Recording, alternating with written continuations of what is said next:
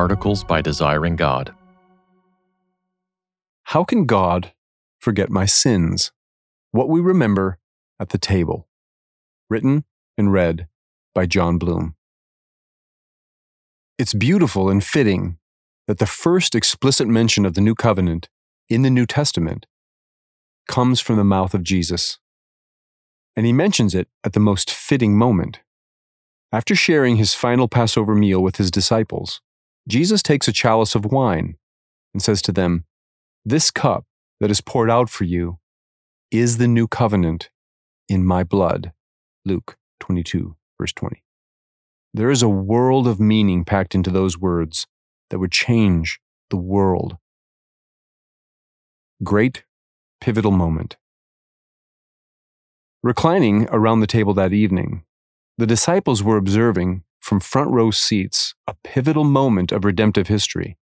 The great Passover Lamb of God, who had come to take away the sins of the world, was inaugurating a new covenant Passover meal of remembrance to go along with his inauguration of the long awaited new covenant foretold by the prophet Jeremiah in Jeremiah 31, verses 31 through 34.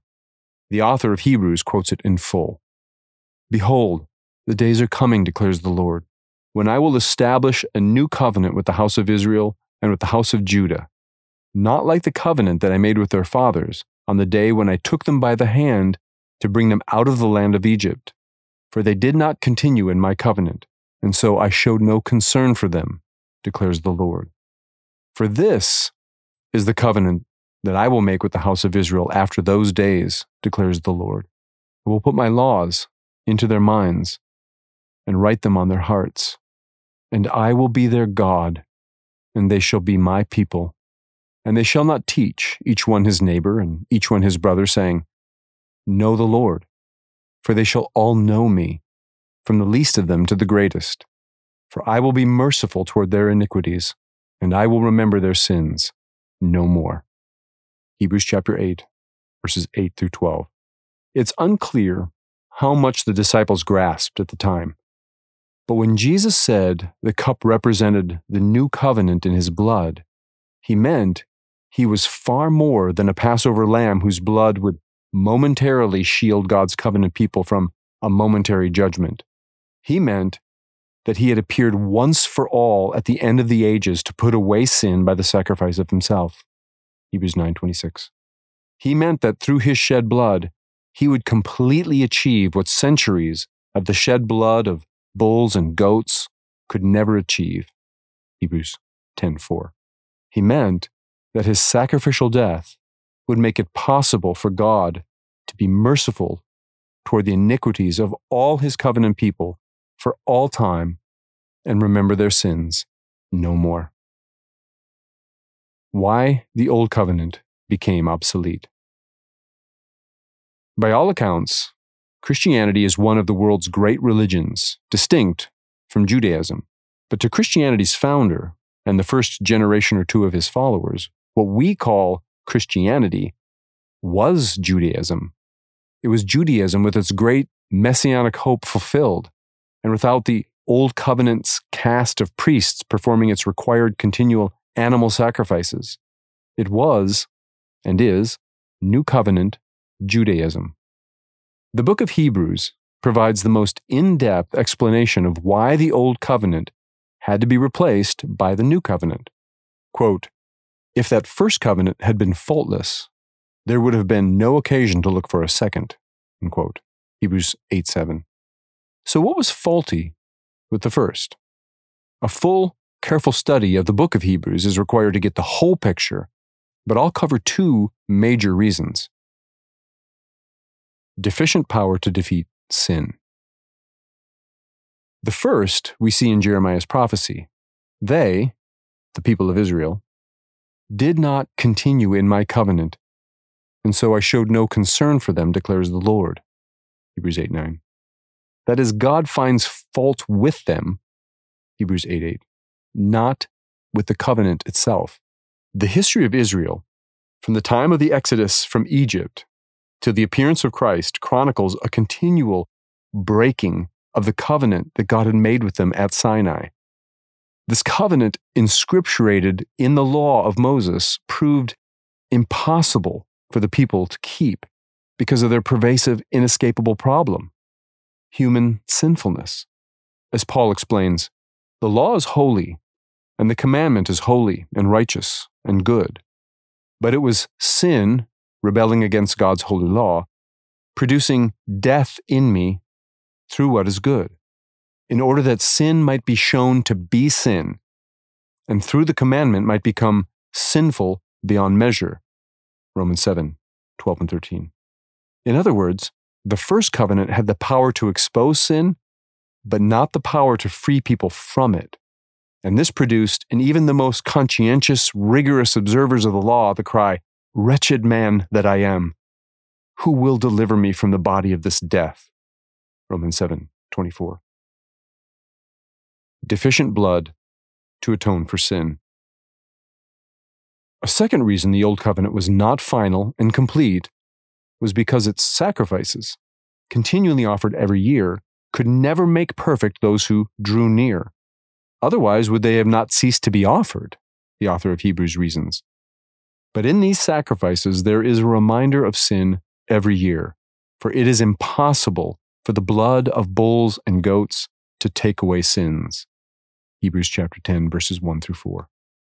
The old covenant made it clear that without the shedding of blood, there is no forgiveness of sins. Hebrews 9:22. But as the old covenant law lacked the power to free humans from sin, the old covenant shedding of animal blood lacked the power to fully atone for human sin. All that these sacrifices effectually did was remind sinners of their wretched, inescapable, sinful state and point them forward to a coming, final, effective, once for all sacrifice the promise of the new covenant. What we see foreshadowed in Jeremiah's prophecy is the gospel the Messiah would bring. God's intention to address these two major problems once for all. Hebrews 10:10. Under the new covenant, God promised his people that he would put his laws into their minds and write them on their hearts. Hebrews 8:10. This was a pointer to a superior law, the law of the Holy Spirit of life, who had the power to set them free from their enslavement to their fallen sin nature, their body of death. It was a pointer to regeneration, where God's covenant people would be born again to a living hope through the resurrection of the Messiah from the dead. 1 Peter 1 3. God's people would receive a new nature, inclined to keep God's righteous law, now written on their new hearts, transforming their renewed minds. Romans 12, 2. And under the new covenant, God would be merciful toward his covenant people's iniquities, and he would remember their sins no more. This was a pointer to a superior sacrifice, who shed blood had the power to atone for all their sins. It was a pointer to a single offering by which God would perfect for all time those who are being sanctified. Hebrews 10:14. And if God no longer remembers his covenant people's sin, they are no longer in the wretched, sinful state for which they need reminding. Do this in remembrance of me. This is the world of meaning in those few words Jesus spoke to his disciples as he held the cup. But this time, I'll quote from the Apostle Paul applying Jesus' words. This cup is the new covenant in my blood. Do this as often as you drink it in remembrance of me. For as often as you eat this bread and drink the cup, you proclaim the Lord's death until he comes. 1 Corinthians 11, 25 and 26. The new covenant Passover meal that we call the Lord's Supper is not, as some believe, a reshedding of Jesus' blood for the forgiveness of our sins nor is it primarily a reminder of our sinful state. It is a remembrance of the once for all new covenant sacrifice Jesus made for us. When we partake of this little meal, we hear God the Father say, Because my Son has shed his blood for the forgiveness of your sins, I will remember your sins no more.